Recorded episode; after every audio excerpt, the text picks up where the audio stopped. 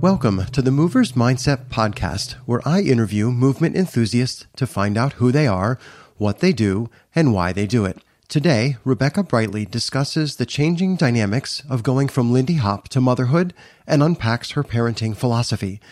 She explains why she tolerates parkour and how the gender dynamics contrast with her experience in dance. Rebecca shares her thoughts on gender representation and why she wants women to see how capable they are. But first, if you enjoyed the podcast, please help me keep it going. Visit moversmindset.com slash support to read about becoming a voluntary supporter. Hello, I'm Craig Constantine. Hey, Craig. Rebecca Brightly is a writer, parent, dancer, and parkour practitioner. She was well known in the Lindy Hop community for her many articles on dance, how to start, and social issues in the community. In 2007, Rebecca took up parkour and can now be found training outdoors when she's not writing or raising her two kids. Welcome, Rebecca. Hey, Craig. How you doing? I'm great. Happy that you are here today. Awesome. Rebecca, let's start with what was it like to switch? I'm going to say switch passions, and I don't want to put mm-hmm. words in your mouth, but what was it like to switch passions to go from Lindy Hop, which you were, and I would assume still are, clearly passionate about, and then go to like what I'm going to call the mega Trump passion of having children? Like, Uh, you can't help but switch that passion. But what's it like to look back on that thing that you loved so much? And what was it like in the transition to go from one to the other? To go from dancing to having kids? Yes. So, what happened was I was really in the dance community and very deeply embedded, really wanted to do some work in the dance community around writing and spreading ideas. And then I got pregnant. That was planned, by the way. I got pregnant and I had this idea in my head of what having a kid in the dance community would be like. I thought, you know, I'll take my kid to dances. I had a friend who would take her kid, and her like little three year old to dances. And I saw it. I said to myself, I can do that that's yeah. That's cool. They can do that. I can do that. Um, I didn't pay as close attention to how, the fact that there were pretty much no other parents in the dance community. So as you can imagine, I might have had some wrong-headed ideas about my own ability to just follow someone else's parenting. So the reason I actually stopped is because parenting was completely overwhelming. And in Seattle, the dances all start at 9 p.m. or later, which is really not kid friendly. And so my, my kid was really high needs and she kind of wanted mommy all the time. So, okay, so she didn't like babysitters. She kind of just liked me for about a year. My partner calls himself Uncle Paul for the first year. And then around the time when she started walking, like they started bonding more. Uh, so it, it was it was really really intensive parenting, and I didn't realize that you couldn't just mold your kid like a hunk of clay. And in retrospect, that seems really silly, but all the examples of parenting I'd seen were made it look a lot easier than it was. Mm. so that's the reason I stopped dancing, but it's not the reason I don't dance anymore, if that makes sense. Because I, I could have ask, eventually. Why haven't you gone back? I mean, of course, you've, how many children do you have? You I have two, two kids, two. so yeah. But you could have gone back, and so why didn't you? Uh, that is what they call a can of worms. I have a can opener. Hold on, I'll go. yeah. yeah, please, because it's hard to wrench open. So, yeah, so the reason I didn't go back has to do with some issues I was trying to work on before I started dancing. And it actually links into why I find parkour more tolerable now.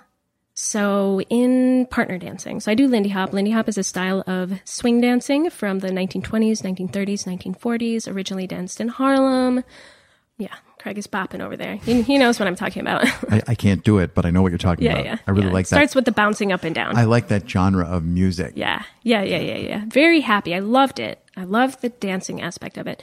So it's partner dancing, and in partner dancing, traditionally, or in my opinion, the old fashioned way of doing it is you have a lead who's usually a man and you have a follow who's usually a woman. And the lead makes most of the decisions about the dancing, and the follow goes with those decisions and doesn't can't supersede their partner's decisions. And that's the sort of and not even give there's no input either. It's not even you like it depends on who you're dancing with and what community that they learned in. But yeah, certainly some men do not like if you try to override their movement decisions when you're dancing with them. But generally a lot of leads who are usually men, so men usually learn that they should be making all the decisions and they get confused if you try to do something else that they don't understand. They find it really stressful, best case scenario. and now things are changing a little bit, but it's so slow. But so I was trying to work on that and write about it. And I didn't go back because I just found it so intolerable. And hmm. my options were basically I could only dance with people who really listened to me, or I could switch over to leading whenever I felt like having a lot of movement ideas. And I just, it's really hard in the social dance community to only dance with people that you feel comfortable with. And that sounds horrible to me.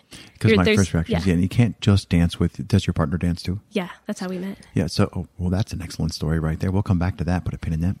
But when you come around to, all right, I know I like dancing with my partner and these other two people. You you can't be like going through the room and like oh you know, like ignoring people. You get, you have to be able to basically dance with anybody.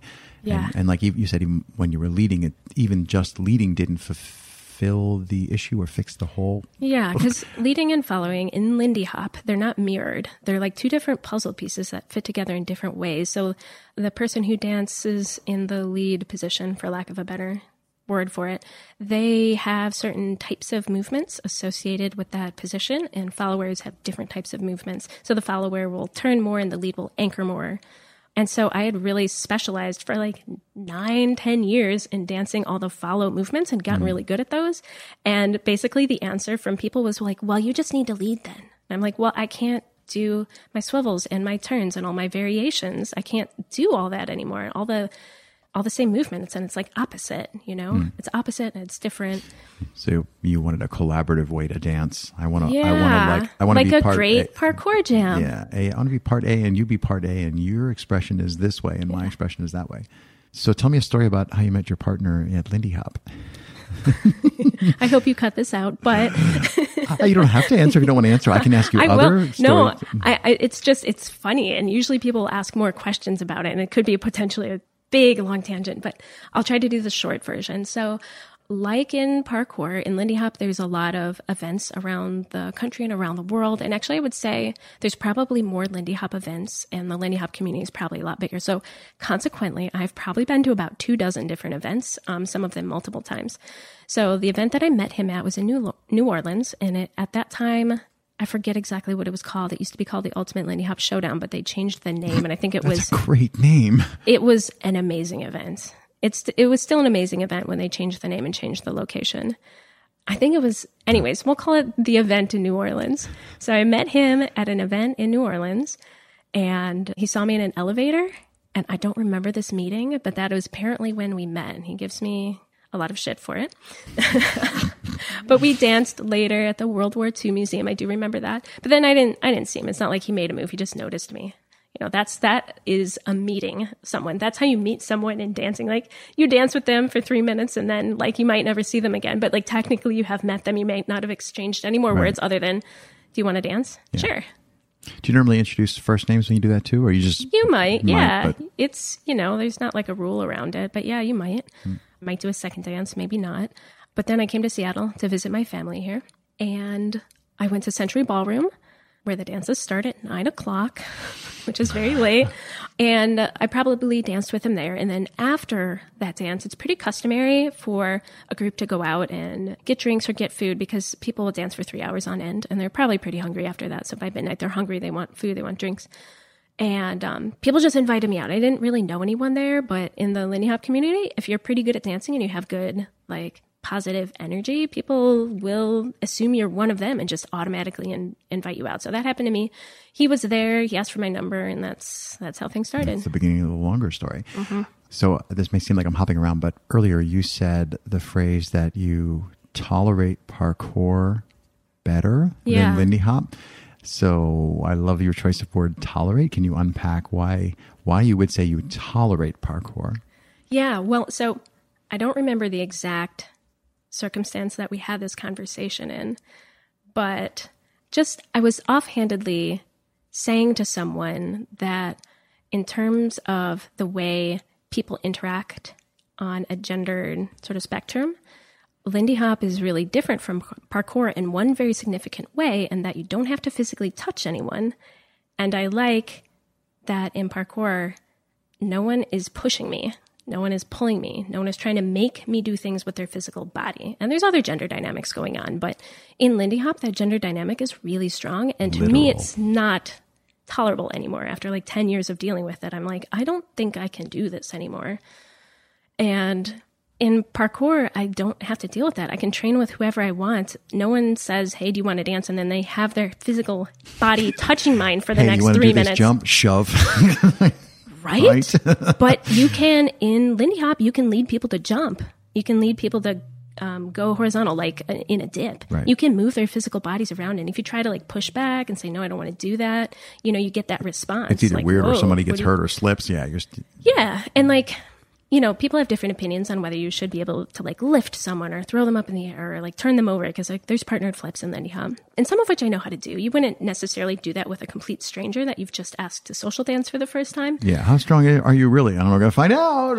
but people make an assumption based on how the connection feels and how how well you're keeping up with them whether or not you can do like a lift or a jump or like a throw they could like pick you up and throw you over there and you're supposed to land on your feet right and like yeah just blink blink blink I'm blinking. blink I'm kind of blinking in disbelief. What? for real yeah yeah and so like that's you know lindy hop is very physical so that's another similarity with parkour but yeah people can like make you jump and they can make you dip and like they can make you do it but nobody did like no men nobody nobody makes me do anything in parkour so like that aspect of the gender ni- dynamic is completely absent and i love it but you still use the word. You, didn't say I like parkour better than or Lindy or I, yeah i know i said i love the absence of this terrible thing Yeah, that no, i don't that, like That was your explanation, but when you described it first, you said I Yeah. tolerate parkour better, which which tells me that you are still tolerating parkour. So is there something? Mm-hmm. Yeah. Is there something in it that makes you go? "Oh, So I think I think tolerating things sort of gets a bad rap um, because I think most people find a lot of things distasteful about the world, and I have the I have the perspective of like, yeah, things are distasteful, and you know, un- unless someone is like violating a boundary, I take responsibility for being like. My pet peeve is people like shutting the car door too loud, right? So this is a little bit more than a pet peeve. It's like in parkour there are still gender dynamics and sometimes it crosses boundaries, but like less often than in Lindy Hop and partner dancing. Hmm. Actually, that really surprised me. I wasn't sure I was even going to like the parkour community because I knew it's, you know, 80, 90% male, maybe 70% on like a really good day for me. Hmm. So when I say I tolerate it better, it means like parkour isn't perfect. Like it's far from perfect in terms of like, you know, the problems in the world between like If I asked you to pick like three things you wish you could change in the world, parkour doesn't make the list, right? It's like a, No. Yeah, if I'm donating a lot of my donating, if I'm if I'm spending a lot of my free time engaged in a hobby that is completely optional, as a whole, that hobby is way more than tolerable. The hobby is freaking awesome. But there might be an aspect of it where I'm like, I can tolerate this. Yeah. Like I can live with this. There's so much other good stuff. Like I can deal with like dudes not being able to express feelings the same way and being confused about like how they express this thing. Like that's like that's kind of annoying. I don't really get that, but like yeah. Or the unsolicited advice issue, or you know, like those things. No one is pushing me. Thank goodness. I'm so happy, right? what's something that you think people will get wrong about you? trying to think if I should do like in the parkour context. I will, you know what? There's so many things, but I'm going to start with some that actually really bother me. Like, here's one that really bothers me women who don't do parkour a lot of times think I'm really special or extra athletic or a natural at things. Um, and I don't see it that way. And I don't look at myself and be like, oh, yeah, so good. Oof. Look at me. Oh my God, watching my own videos all day. I'm so good. That's not me. I don't know anyone like that, but I'm certainly not doing that. So when like a friend of mine who doesn't do parkour, maybe they're a runner, says, "Oh my gosh, I can never, Never do, do what you're doing," and yeah, everyone gets that, right? There's this extra sort of like, "You are so special." Oh, like you've been moving and running and jumping around for 20 years? Oh, that, that's not really why. It's because you're special. And it puts extra distance between me and another person. And I feel I know this is very normal to feel this way, but it feels like it diminishes like just how much time I spend thinking about movement. Mm-hmm. and the human body and how it works and how much effort I put into it. And maybe I don't really show all that effort, but they don't, the misunderstanding is people also sometimes don't want to see that effort. And it hurts extra when it's women doing that to me because I really want them to be able to see how capable they are. Mm. Yeah.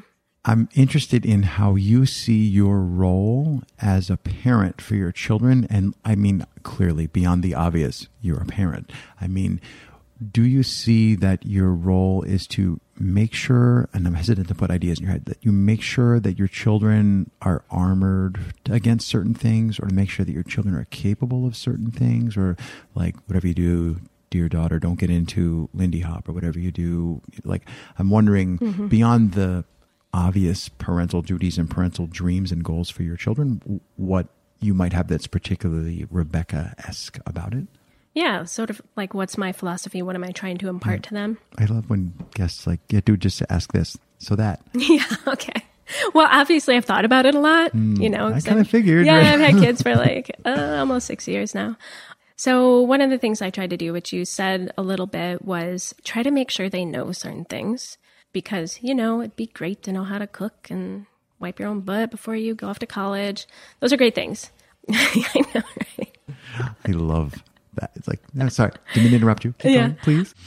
a sort of next level of thinking is really like making sure they're provided with some level of challenge because, you know, in the US and probably some other places in the world, parents are scared for their children and they want to like protect them. And it's not that I don't have that impulse, but I also want to teach them that they are inherently capable. And the only way you learn that you're inherently capable is by overcoming challenges, some of which you choose and some of which you do not choose. And I can provide those unchosen challenges. I'm- happy to do that. Um, like, you know, getting your homework in on time or whatever.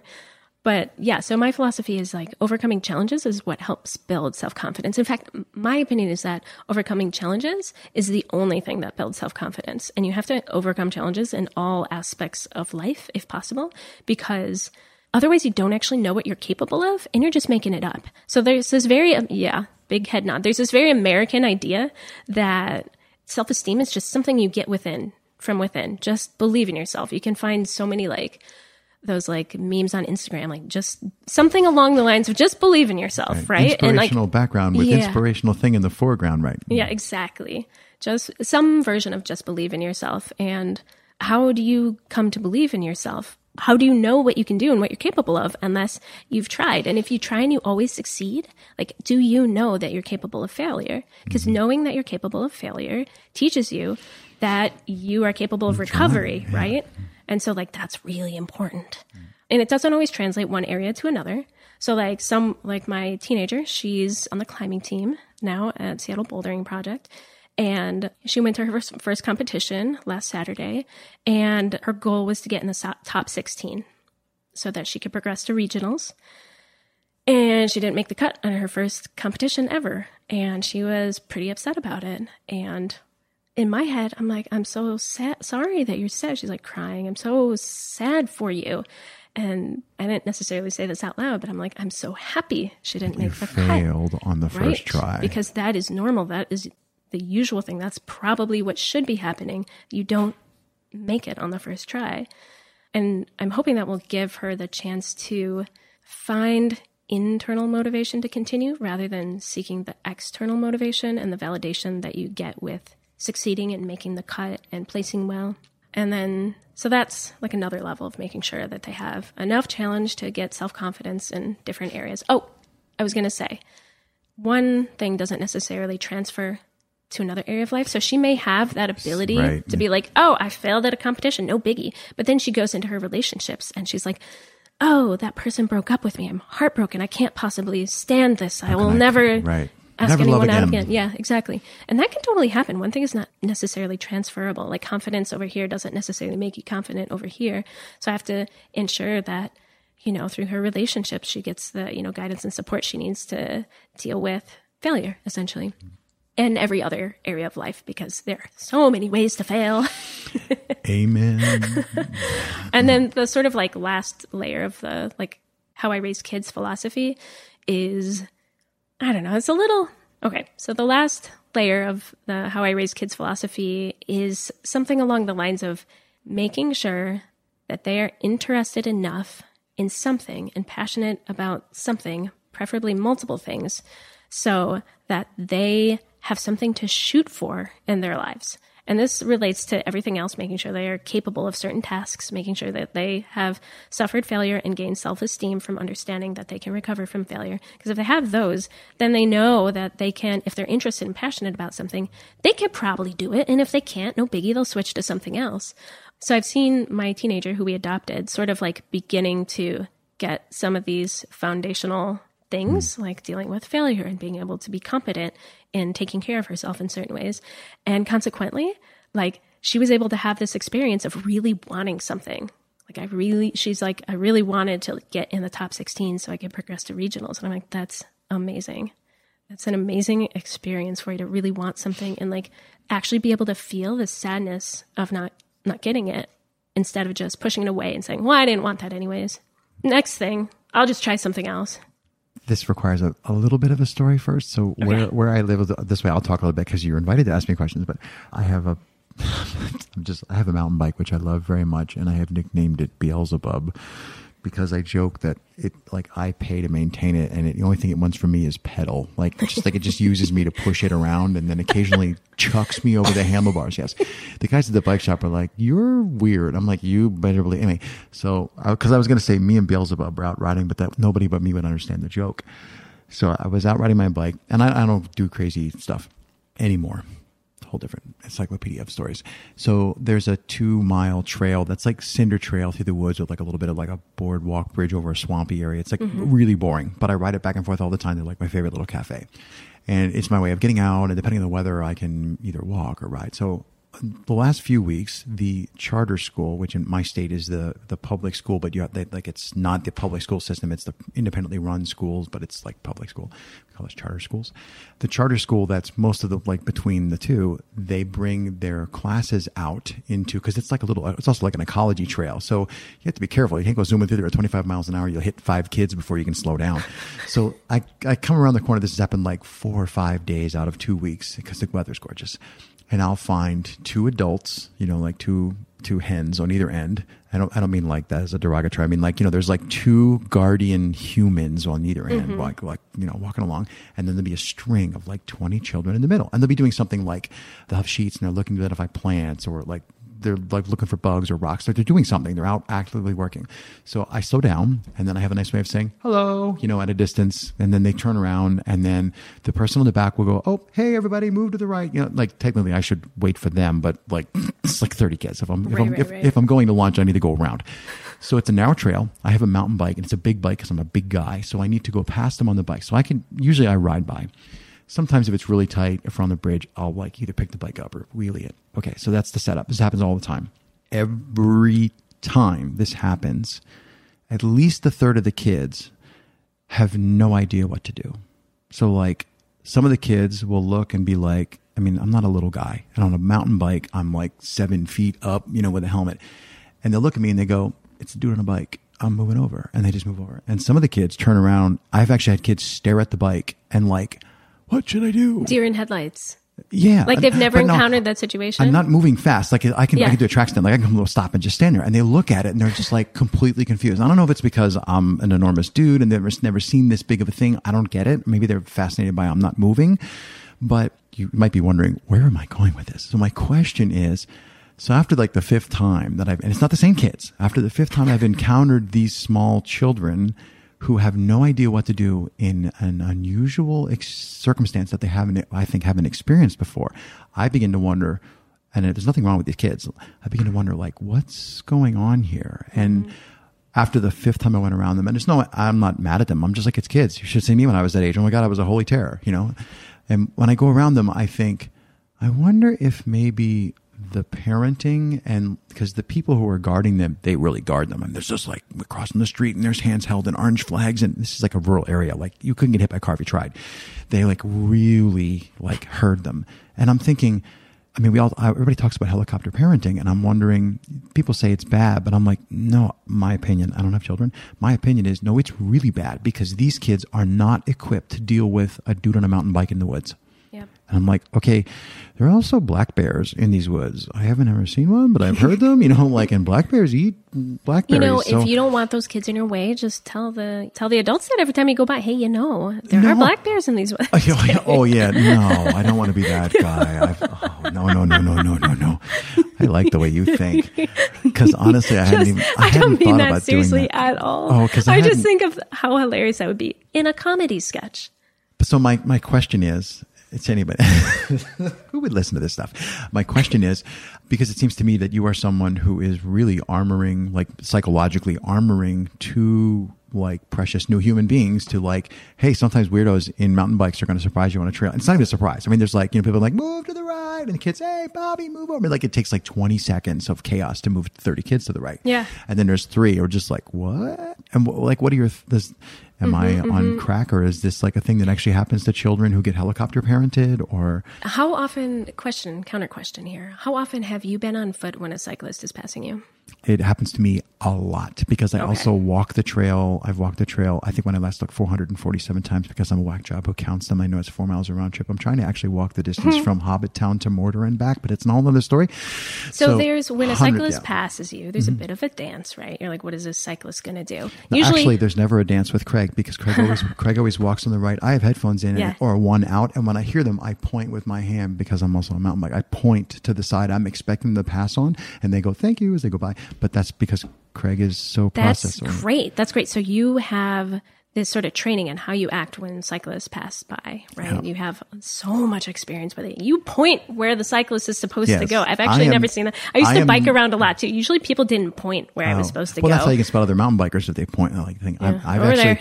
I've ridden a lot of horses on trails with pedestrians, and I'm used to. It. Oh, nothing. Sorry. Go ahead. Yeah, so you're you're navigating in a relatively complex environment with little people, and they're all different. They all have their different ideas. They all want to do different things. It's not that different from being an adult on a trail where there's pedestrians and cyclists, and the people are not that well trained to like stay in their lane. Have you been in cycle pass um, pedestrians who are not that well trained to stay in their lane? You shout Hello, and they scatter. Yeah, hello, Like, or on your left is a real common one. Yeah. I used to I used to bike everywhere in Washington D.C. and that's like a crazy situation. I it was it was intense. The roads there they don't have a lot of or they didn't have a lot of bike lanes.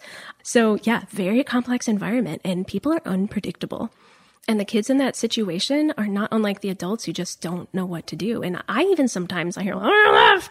I'm like, is that left? When- I go to my left because I hear left, and you know, and all of a sudden they're using your butt as a bike stand. yeah, yeah. I have um, pedestrians are also very unpredictable. I don't know if this has happened to you, but pedestrians Yes. Mm-hmm. can suddenly take a step sideways. A car can only go forward; it can't suddenly move exactly sideways. But pedestrians, they can go in any direction. so I have flipped over my handlebars, trying to avoid a pedestrian who suddenly stepped sideways in front of me. Mm-hmm. Uh, and that was on a campus, and you can be on your left, on your left, on your left, on your left. Oh, on your left, left, left, left, left, left, left. As you go through. I usually try to avoid. I'm like, you know, if it's a heavy pedestrian area, then I try to take the bike somewhere else. I don't like ride down the main streets and stuff. But So I think like there's an answer to like being trained for that particular situation, but there's also like a neural people are moving around me and how do I respond type training that's more generalized. So you can, as a person who's been a cyclist and has been passed by cyclists, you know that you can simply point and they will probably go the direction that you told them to. I'm also thinking he's thinking over here, like we are Yeah, thinking yeah, the yeah, same yeah, thing. yeah, yeah. So there's some specific training, but there's also a general training. And I've noticed that from my dance training, I'm pretty damn good at navigating around other people who are moving, Mm. especially if I have familiarity. If someone's on a vehicle and I have familiarity with how that vehicle moves, like I know, for example, a pedestrian can simply move sideways at any time. So if I'm running, I don't want to pass right by them. Like shoulder to shoulder, because they could step sideways at any moment. I want to give them enough clearance. So if- if they take that sideways step, they're not stepping into me with a bike and a big guy on a bike, it's possible they're just looking at you like, "Wow, that's mean, amazing! I want to do that." I've gotten And that look. Like yeah. li- like little girls will look up and it's like Yeah. 70 degrees. So like They- holy, you know, right? Yeah. Because when I stand up on the bike, I have to lean forward, so I'm like literally like yeah, yeah. So you're towering over those little kids. That it could just be such a new situation. Bande and I haven't soleil, seen it it. blocks the sun. Right, so it could totally be the deer in headlights. Like, what exactly is happening So am I helping them by providing the oh, experience? Oh yeah. Or- all, all you know, as long as you're not hurting them, all different experiences you can provide kids are Sometimes- potentially helpful. Sometimes I actually laugh out loud, and like you can hear the, the adults on either end just be like, "Oh my god!" Because like the kids will they like dance in place Ah! yeah. with a do they ever do backpack. like the side thing? like when you're passing someone in the hall and you guys can't decide which way to go? Yeah. That's another example of the same thing. If there's not like a, a standard way that you pass someone in a hall, inevitably you're going to, you know, Yeah, pass someone little- where you have to do the dance. juking, right, Like yeah. you're negotiating this way, that way, this way, that way. Hmm. And this is this is where dancing is a really great analogy because, for example, Lindy Hop is really different from, say, Argentine tango, where you move around the floor really differently, and people just move in a different way, and you have to get used to it and learn how to predict what might happen. So they might sweep their leg out, and Mm-hmm. If you're not aware that people can suddenly sweep their leg out, and you're real close to them, and they're not aware that you're there, they should be aware that you're there if they're going to take up that Right, space. right. But so yeah, everything's correct. All answers Well, are not- potentially not correct. everything. If I actually ran over one of them, that would be bad mojo. I am, I am like, you know, if necessary, I'm diving into poison ivy to avoid the small children.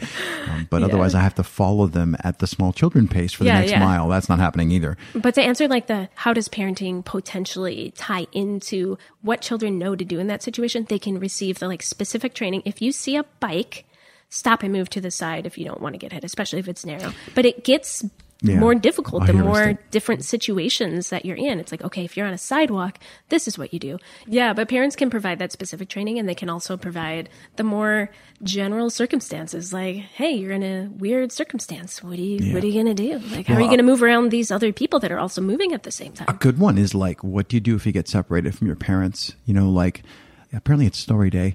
I was in Washington D.C. with my parents, and I was probably eight, and we went to ooh, maybe the National Mall, and we're trying to go to the zoo or something, and we got on the subway, and I had never seen a subway before. I was like, trains underground? Oh my god, this is so cool! And we get my mom and dad weren't the best at navigating together, and neither of them were super subway our cities and where we lived on the subways. And we we like on the subway, and it's like riding along, and like dad's reading the thing, and it's one of these conversations: is it this stop or the next stop? I think it's this stop. No, it's the next stop. And the train is like slowing down. Yeah, it's this stop. Doors open. I step out. Well, I'm not really sure. Doors shut. Wake up the train. Eight year old Craig standing on the platform, and we had not had the conversation like when in doubt, just, wait. Like just stay there. We know where we lost you. We'll be back. So my version was like subway train zero to 45 i ran a subway train down. I was like in the middle. I ran to the front screaming. They thought they ran over somebody. The engineer stops the train. The transit police show up.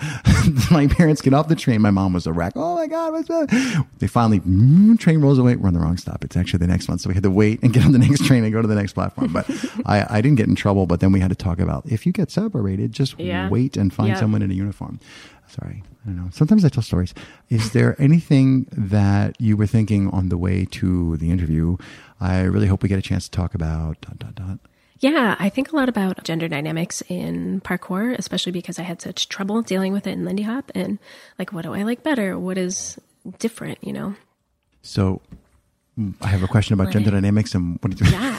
So yeah, I don't know. going. Do you have you had I'm just curious, have you had conversations with people about that? Like do you ever ask women like what's different? Do men train differently? Explain it to me. Yes? Okay, so yes? the, the knowing. Well, I, I'm trying to decide whether to let. I'm not, it's like I, I mean, you don't- I have mean, a, there's yes a bag over here with a with a cat in it. I'm like, do I let the cat out of the bag? well, I Um, just have some interesting observations okay, and so not necessarily like a takedown is- of anybody. I'm this just is a sorry. Go ahead. yeah, I don't necessarily I just have interesting observations that I find To answer you your question, yes, Yeah. I have had conversations with people, and one of the challenges is that if we assume that the kernel of the problem comes from the male side, then I have a certain responsibility to be in those conversations.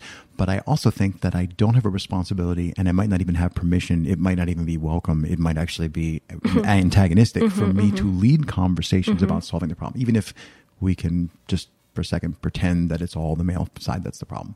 So I have actually been working on there's a little side project where some of us on the team have been thinking about can we like work on this as a topic and how would we do it so that it's a movers mindset podcast and that I can facilitate conversations but not actually be the one having the conversation. So not only have we done a little bit of it, but holy expletive, I would love to hear your thoughts on that.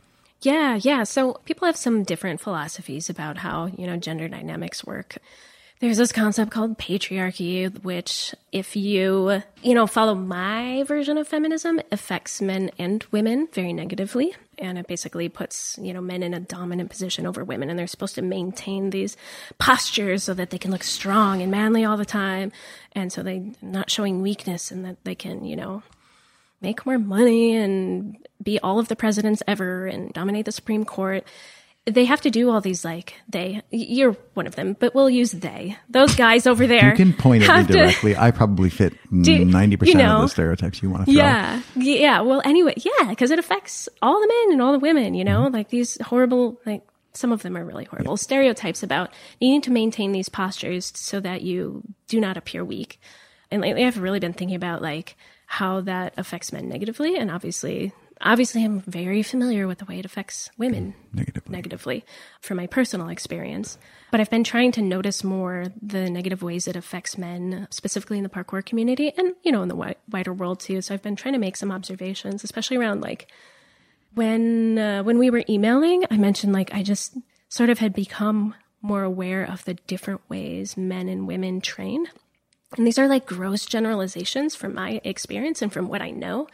But like a really basic common one that I think everyone can agree on is like women have an easier time expressing emotion and men have a harder time expressing emotion. And under philosophy of, or, the, um, through the lens of understanding how patriarchy affects the world, you would you would say that you know men have a harder time expressing their emotions because showing emotions is a sign of weakness right and obviously, there's a lot of people going to be listening to this podcast going, that's not a sign of weakness, right? But still, like these expectations and these pressures on men to be masculine, to perform masculinity, still makes it harder for them. So even a guy who wants to express his emotions is going to have a harder time doing it. So, training example when I've been training a lot with women this summer, um, not exclusively, but just more because I found some some women that I really like training with, and the way we train together, it's just we do a lot more talking, talking through our mental process, talking through our fears, like showing the emotions. Like I can guess how someone is feeling a lot more easily based on her body language, a woman. And because I've had that experience a lot more this summer, training with women specifically, I have gone back to training in more mixed gender environments or training more with men and been like, oh, that makes more sense what I'm seeing over there. For example, there are some really great male parkour athletes in the Seattle community. And beginners often think when you watch parkour videos, like they got it right on the first try, right? right? That's right, what people right, think. Yeah. Like so many beginners, even people who've been training for a couple years will be like, how do you commit to that? Well, how did you get that? And they don't know that they've done that challenge a hundred times already, right? They don't know that they've done all the progressions. They don't know where that person started from and right. they were deathly afraid of even doing half that jump, right?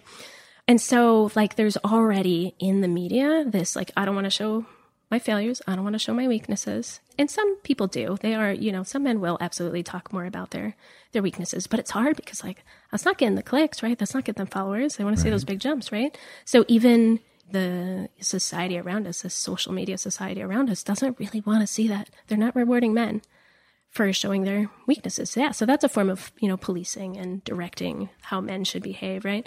But even in just the training environment, I can think of some really great male parkour athletes in the community, like a few in general who just do massive freaking scary jumps, like over like uh, like jumping over the death gap at Freeway Park. You know, I was there today and I looked down, I'm like, I'm less afraid, but I'm still not ready to even do that small jump on the side over it. Right.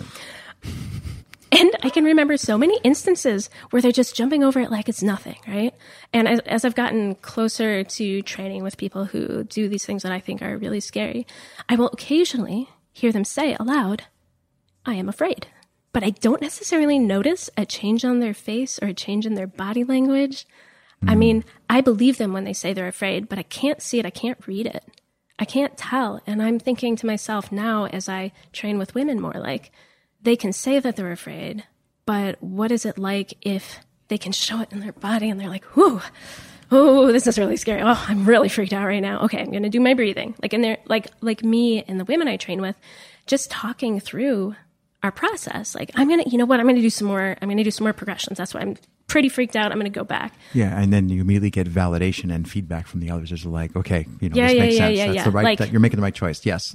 Yeah, yeah. So when I train with women, we definitely are pushing each other, but it's not like that do or die kind of thing that, you know, some men can have. Preferably if you want to continue on in the parkour community for any time, you're not really pushing it to the do or die level, but but that can that can come up and I've definitely seen some men get in a really hyped up stage where I'm like, you don't know what you're doing. Like new new guys sometimes like get really hyped up. I'm gonna do this jump. Yeah, they like You know? um, activate their sympathetic sympathetic nervous system, Mm-hmm. and then they use that. They think they're going to use that energy to like, no, I can do it. I'm like, oh, great! Turn your all your dexterity off. Turn your field of view off. Turn. I'm like, Right, right, "Oh, right. Yeah, So yeah, you're going to yeah. end badly. Yeah, and so I just I think that's like a really good example of the difference I have training with women versus men is I can't tell when dudes are afraid sometimes. Like sometimes I can, but like the level of emotional expressiveness that dudes are allowed to have and that they have learned that it's okay for them to have is just not as high. Like I remember training descents with a friend for the first time, a guy friend. He's really good at it. And we were just at a spot and he was going to do it. And he goes, Gosh, I'm still really terrified of this. And then he sends it perfectly immediately after saying that. And I'm like, That is not what I would do if hmm. I were feeling terrified. So I'm having this like sort of cognitive dissonance where I'm like, I believe that he's feeling that. And also that is not being expressed in anything other than his words, not even tone of voice. Gosh, I'm still really terrified of this. Like, is that like if you're you're a scripting a movie, right? You're scripting a movie and you're like, oh, act this way and you're directing or you're directing it, right? It's like, yeah, just state your emotion. emotion and then do something completely opposite of that. Right? That that's not sounds- that yeah. nobody expresses emotions that way. Yeah, in parkour, it's like I need to stay Right. completely calm and composed at all times.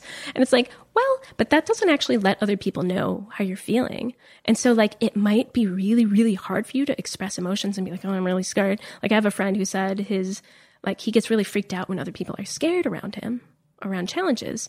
And I was just flabbergasted because I'm like, I find that really reassuring because I know people then are taking it very seriously and they're not going to do something stupid. And like, I'm a, I'm the type of person who likes to help calm other people down.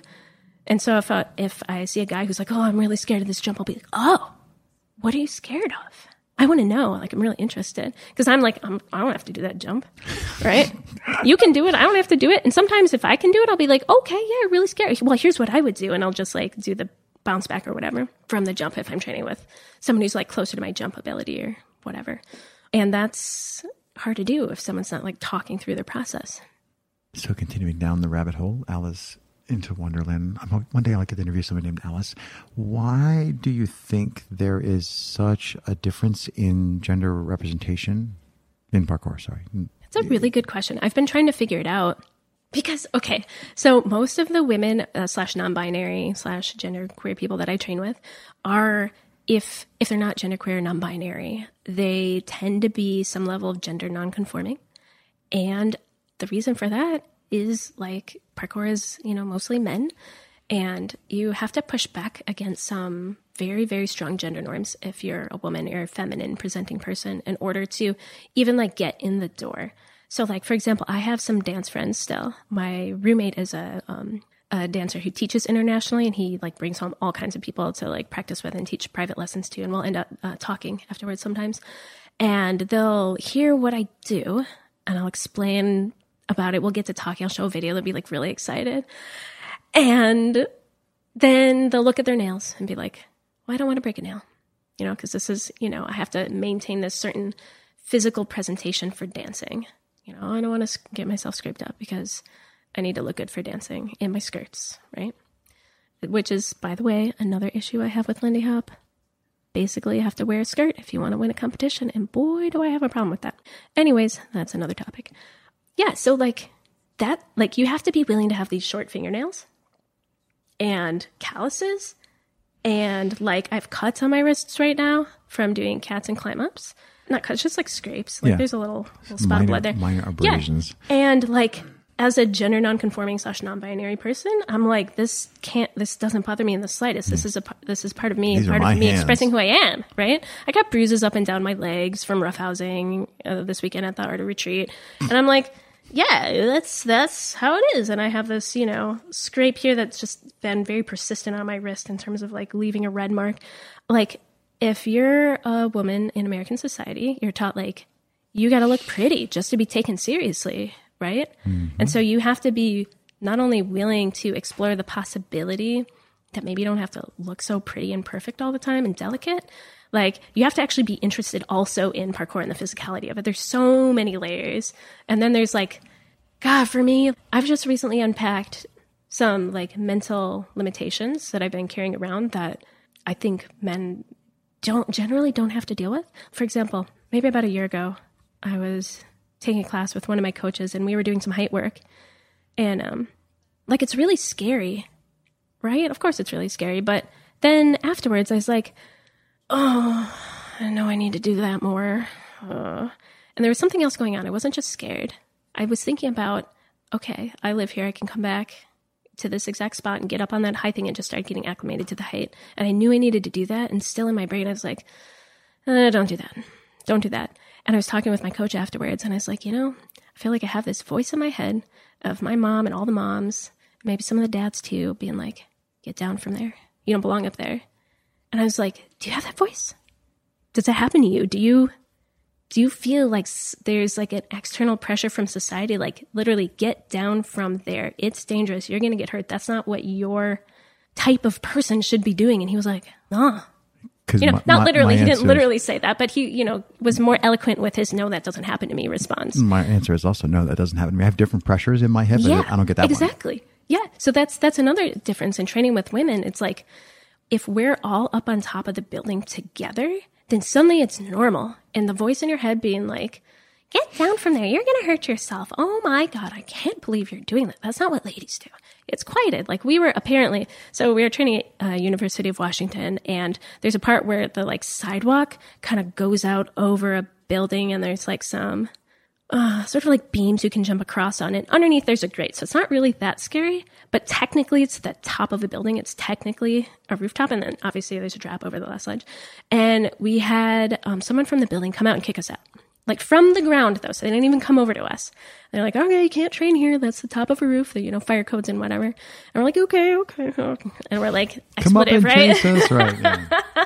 and we were just about to film something. Mm. And so we talked about it and we're like, okay, well, she went back inside. What are the chances she's looking out the window right now? what if we just try to film it really quick? I had my gimbal, I was going to run behind her. And we talked it over and like, yeah, we should just do it again. I'm not going to do that by myself. Be like, oh yeah, I just want to do it one more time because the voices in my head are talking, and like this woman is telling me get down from there. Like there's actually someone there trying to like police me. So we did it again. We got it. Eventually, she came out again. She's like, "No, you really can't do it. That like the fire code thing. That's a real thing. Like, sorry, you really can't be here." And we all left, but like we were all doing something and normalizing it together, like the three of us. Hmm. And that doesn't quite happen as much when I'm training with men because men have different pressures. They don't necessarily. They're not hearing that same voice in my head.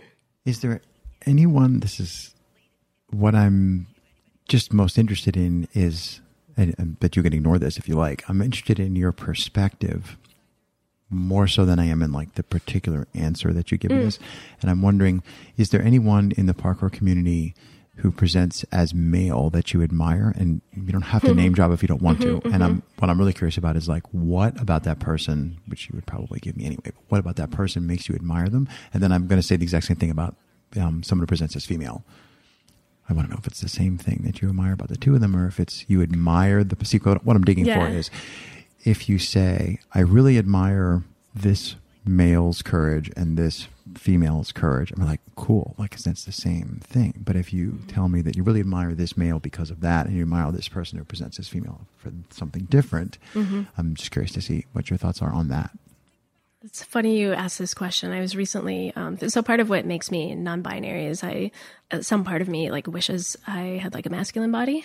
It's not not to the point of gender dysphoria. So I've recently been thinking of like, well, if I did have Why? a masculine Okay, body, wait, wh- who would I want to be, and But why? why? do you want a Yeah. masculine body? Like, what do you, what do Well, you think that- it would let you do? Yeah, so that goes that goes to something else, and I, I don't want to get into that because that's really personal. But like that's just giving that as a backdrop for like why I was thinking about that because that's hmm. apparently not normal for people with feminine bodies.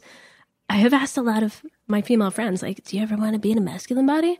And like, sometimes they'll be like, oh God, no. Sometimes they're like, yeah, maybe for a day. And I'm like, but not like several days a month. Not that you can do that. Obviously, you can't do that. But like, fantasy world, like, okay, wow, weird. I mean, my instinct is, is to say it's like a hallway pass. Yeah. So there are play, there are things that you could get away with if you were forty percent or fifty percent, or you Mm-hmm. know, like a big dude. You can get away with things, and you can just like I don't have to deal with this bullshit that I was dealing with. I can just like put on the super coat and go wherever I want to go. Well, there's some of that, and there's some of like, I think often about being in other people's skins, and I want to know what that would feel like. So whether it's, it's not, there's no like one masculine body. Like there's so many different kinds, and if I see someone move in a really interesting way or have some strength, like I want to experience that, and that's just across the gender spectrum.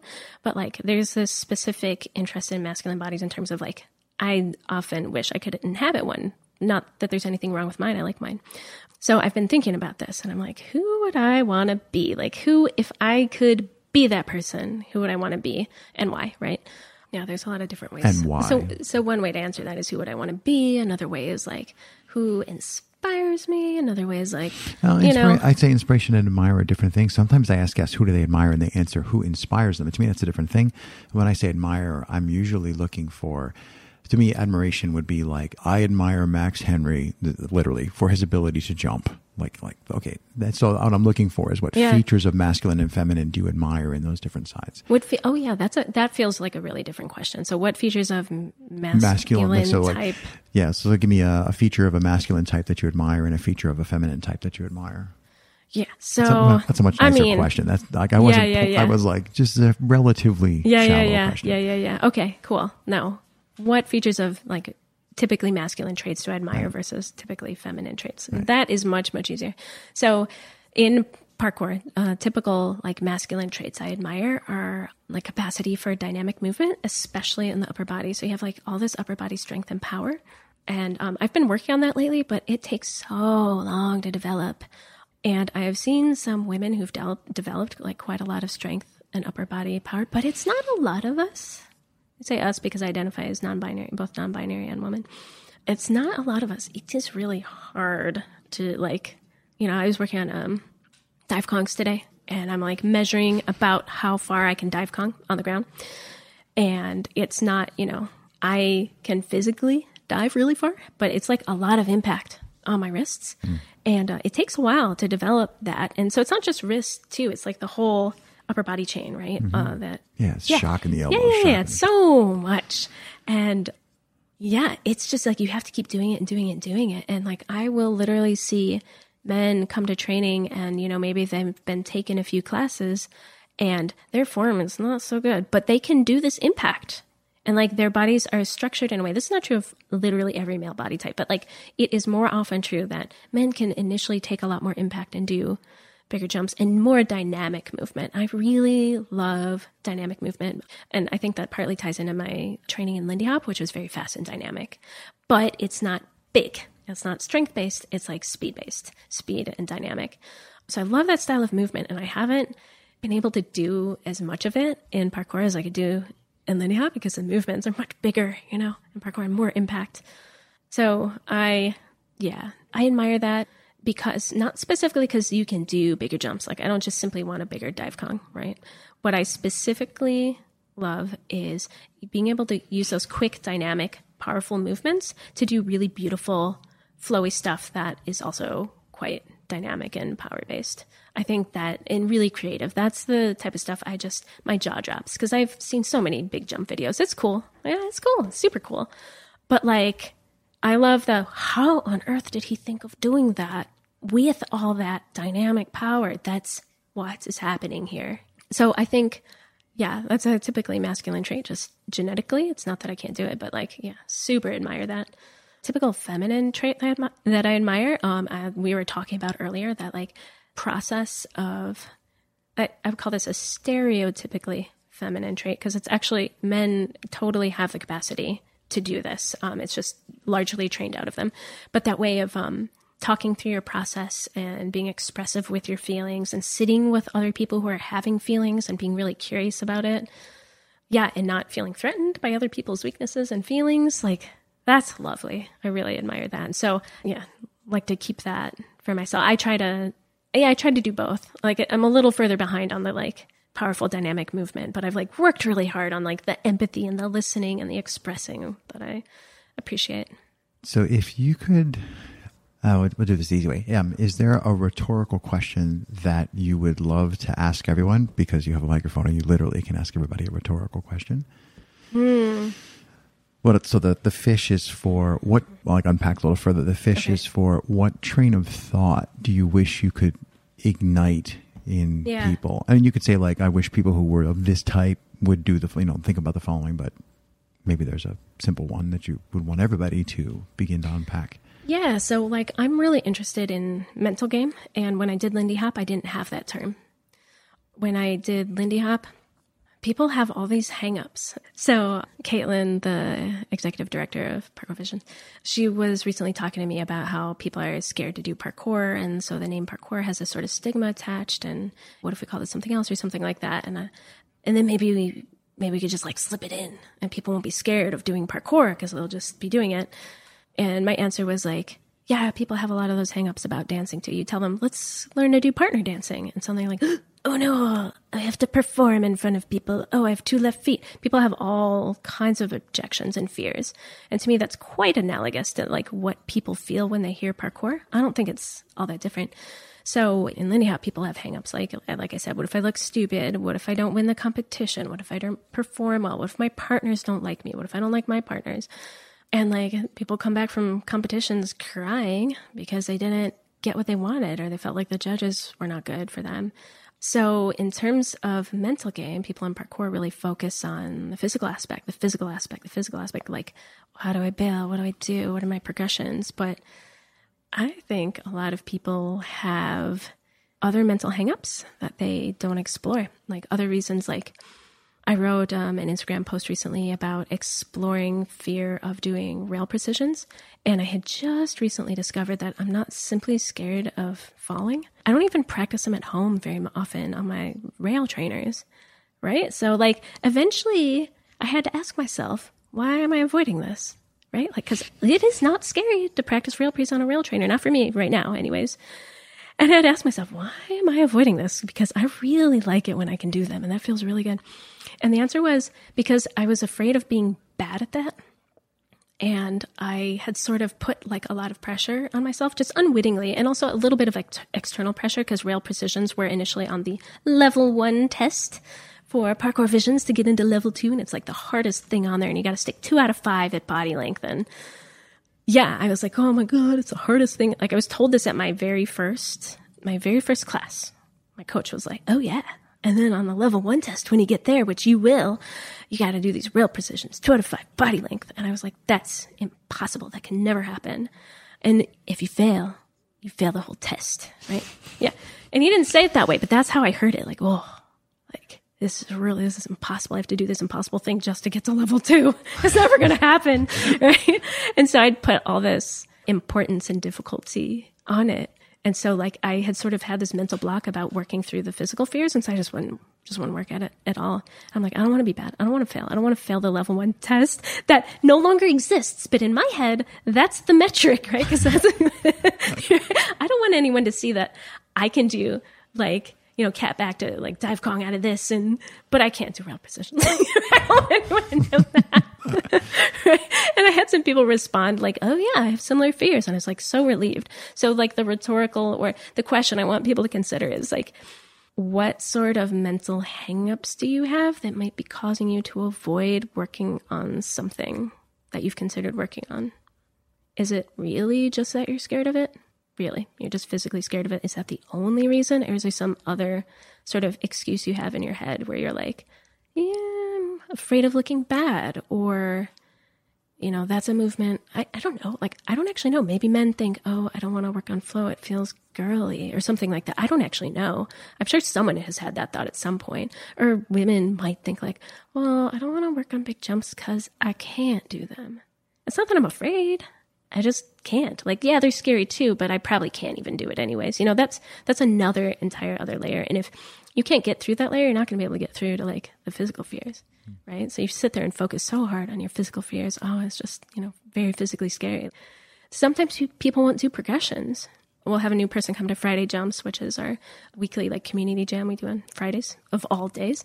Um, go figure.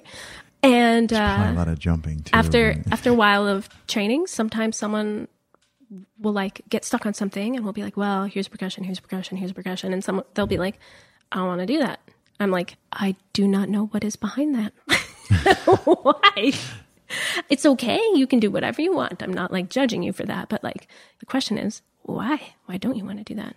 I have a question I want to ask, but I think I know what, what answer you're going to give me, and I want not. I want the the next answer after that one. So, what I was going to ask you is, what's something that every time will just like light you up with a smile or a laugh, or like I don't care what mood you're in when this when you have this thing, eat food, drink, activity, X, whatever. What is an event that will just light you up every time?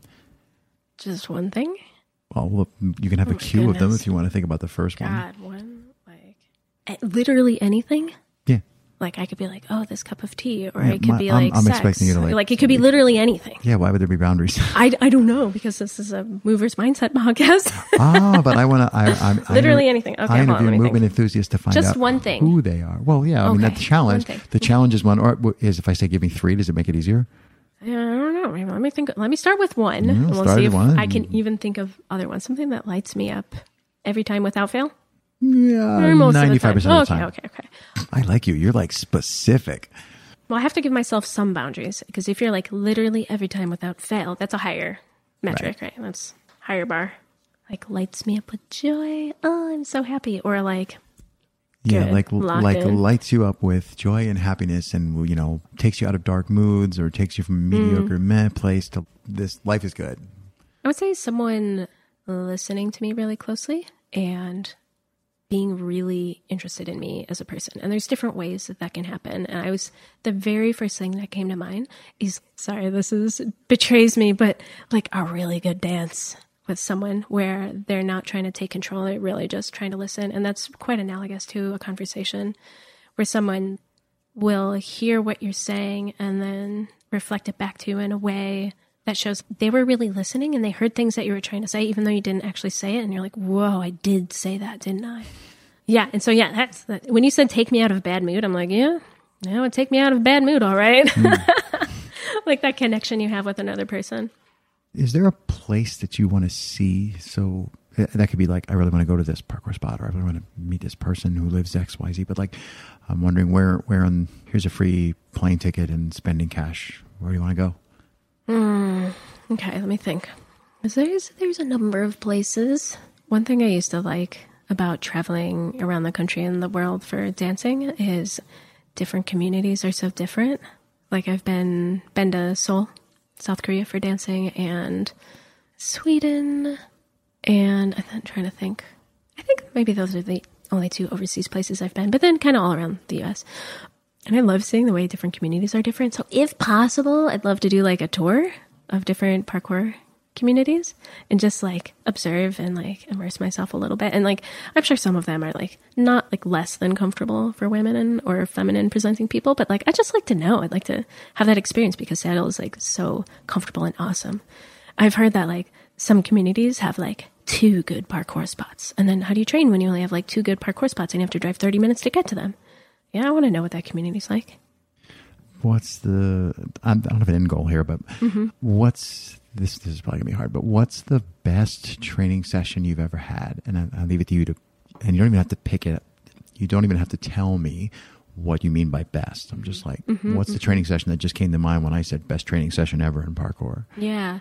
So I'm going to just broaden it slightly and say the best like set of training sessions. There was a really, I guess, the Parkour Visions gym closed about two years ago. Mm-hmm. And I mean, that was really upsetting and changed a lot of things in the parkour community for a lot of people. But I had just started training and all I knew was training in the gym. And so, like a lot of people who were only training in the gym did not continue training. But I'd always wanted to train outside and would sort of like mess around, trying to just figure anything out and how to do anything outside because it's so different from training in a gym. So when the gym closed, I was like, all right, it is time to train outside. And uh, I was like, oh, I'm scared, but like, at least there's classes. I'm going to take these classes. And so I, you know, signed up for like the two classes a week that Ian was teaching. And um like it was it was like turning into winter So of course it's cold and it's wet. And uh, I'm like, I do not know how this is going to go, but I'm going to dress appropriately and like trust the instructor. And I would say what was so amazing about that is like not only did I get to experience training outdoors in this like like weird environment for the first time and like all the things that happen when you realize like hey there are plants growing here and gravel and I might slip on that or not be able to jump like have to avoid the plant or whatever thing and this is broken. So I got to deal with that which is just like I don't know like lights up my brain in so many different ways than the gym. But I also got to experience like training in a group of people that was like a bit more like mixed gender than before and like more more mixed ability. And like um, ian's group has been training together for a long time. So i was a newcomer to that group and um, what i noticed is that in a gym at least in my from my perspective what i was seeing is again mostly men mostly men in parkour mostly men in the gym they will set up challenges that are like you know because you can move the obstacles around usually. They'll set up challenges that are like about as big as they can do and if it's I can't quite make it, it's like, well, move that a little bit. Yeah, and now I can make it. So you can basically show off your best thing that you can do in the gym because you can move stuff, right? Can't move stuff outdoors. It's wet. It's slippery. So training with that more mixed group with specifically that coach, instead of being afraid that I was going to be like, look down on for my luck, little jumps, right? It was, we're all kind of scared. And Ian is very good at pushing everyone past the point of like comfort. It just got real. So, eh? like, right? yeah, exactly. So like, not only is he really good, was he really good at like pushing people outside their comfort zones? Like it's inherently uncomfortable. So like, if seeing people be really uncomfortable and like specifically seeing men and women together being uncomfortable, different ages and whatnot, I was like, this is revelatory. Like this mm. is this is a community that I feel really comfortable in. So it, I went from like not being sure if I would be comfortable and being kind of like emotionally closed off because I was like, oh, I can't do the things that the guys can do. People would sometimes ask me how I did something, right? Because they were kind of scared of it because it's such a different environment and there's so many different things going on that nobody can master everything. Mm. And then we do challenges where Ian would be like, all right, we're going to climb to the top of that or we're going to climb down from this to that. And I would, of course, be like, oh, that's not possible. And like in the gym, there's that, you know, you got those few guys who are like, oh, yeah, I got this. I've done this a million times. But you can't have done everything a million times outside. Right. right? So we're all like, okay, well, you can, all right. So how do we, blah, blah, blah. Rebecca, what did you just do? How'd you get, was there a handhold down there? They would ask me questions. It's very collaborative.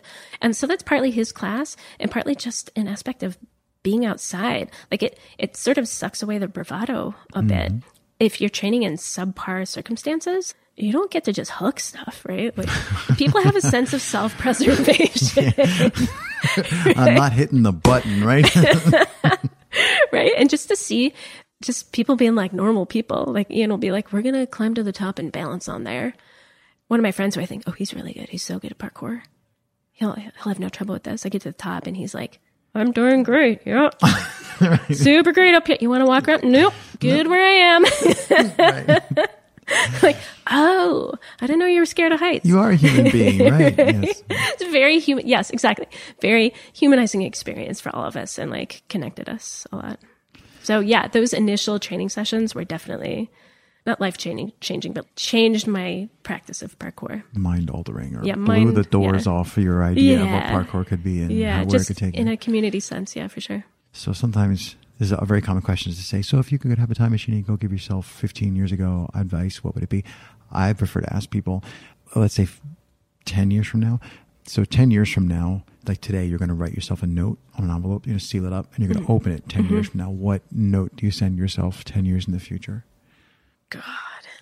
Yes, that's my goal is to get if I can get guests to go like, "What the fuck?" That's what I'll, that's, I'm in this just for okay, the exasperation. So it can't be advice because be like, "You can do it" or something, you know. yeah, you know, I don't know. Maybe it would just be like a memory that I didn't want to forget. Yeah, because like, what could my younger self even give to my older self? That's probably it, right? When you're older, you get the lessons that you learn like you have to get some of them through age and experience, right? And like younger me can't tell older me like what's what's Just that about? be better, right? Yeah, right. But there's definitely some times where I'm like, what? What? Uh-huh. I don't quite remember that experience, but I remember really liking it. So if I could like record an experience that I really wanted to remember, That'd be really beautiful. And I can do that. I am a writer. Saw right through me because the next question is Do you keep a journal? I sort of do. So life has gotten a little bit uh, busier since we adopted our teenager. And um, I sometimes will write stories of events that have happened. So I write personal essays, creative nonfiction, and it's generally based around my life. And it is really hard to make a very interesting story out of things that happened to you in your own life, but it's definitely possible. So sometimes I'll just write a scene of what happened. Like, this person said this, I said this, I felt this, their face was like that, then they went here, then they did this, ha ha ha, it was funny, or it was, you know, insightful, or it's just something I want to remember. Actually, your question makes me think I really need to do that more because that is like a gift I can give to my older self. Uh, you don't know me very well, but I tend to run in threads. So that sounds ominous. um, no, what I was going to say was my mind runs in threads for like weeks at a time. So I've, I've been lately thinking about shows, like Broadway shows or off Broadway Mm-hmm. shows. And my question is, if you've ever seen a show, any kind of performance like that, what was your favorite show and and why? Like an in. Yeah, yeah. an in person performance doesn't have to be like theater, but something in person. Yeah. So, I mean, I used to, I haven't seen a lot of theater, musical theater, but I did used to do some theater and musical theater when I was in high school and a little bit in college. And so, like, I, I have a fair amount to choose from. And I don't remember the name of the show, but like, there was a small theater in Chicago that when I was taking acting classes and playwriting classes in college, our instructor took us there. And I'm like, ooh, going into the city. I'm cool. But it was like this little, little theater. And I don't remember the name of it or the name of the show, but it, it was so intimate. We were like in the like third row or something. And you could easily just walk up on the stage. Like it wasn't like you had to climb up there. Yeah. I saw Rent when I was like in in in high school, and like I could barely see what was going on, and I didn't know all the songs. So my buddy was sitting there singing all the songs, and I'm like, "What's happening now? Good thing you're singing because I don't know what they're saying. I'm too far away." But this was really really intimate, and um, I just remember thinking like, a it was like it was a good show, but also like how amazing that like I'm literally right here with these people who are acting in front of me and it's so good. Like, yeah. It was really cool. So, as much as I hate to ever come to an end, Mm-hmm. I don't know if you've listened to any of the episodes, but there's this thing that I always ask at the end, which is the final question, which is three words to describe your practice. Yes. I have already thought of those three words. Unfortunately, people are starting to show up prepared, but that's fine too, right? Well, I mean, if you ask it in the podcast, it, it makes the listener also be like, oh, what are three words to describe my practice? So, because my dance background, one word is technical, very, very technical. I'm always thinking, like, how do I make this smoother, better? How do I stick this stick better? Yeah, 10 years of dancing will do that to you because dance is all technical. Another word is, I would say, mindful. I'm really interested in being present with what I'm currently going through and responding to the present moment instead of the way I wish the world were. Yeah. And like dealing with emotions and thoughts that come up. Um, and parkour is a really, really great practice for that, it turns out. And of course, the third word has to be fun because that's my why. That's always what I bring it back to is I'm doing this because I want to enjoy what I'm doing, not because I'm trying to impress somebody or whatever. That's because I literally enjoy doing these precisions over and over. It feels good to drill this or to make this creative line or even do four by eight deadlifts.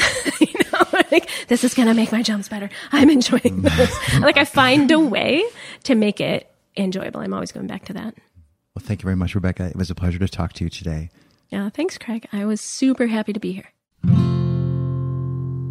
This was episode 65. For more information, go to moversmindset.com slash 65. There's more to the Movers Mindset Project than just this podcast. Visit our website for more free content, to join our email list, or to read about how you can support this project. And I'll leave you the final thought from Cicero. He who knows only his own generation remains always a child. Thanks for listening.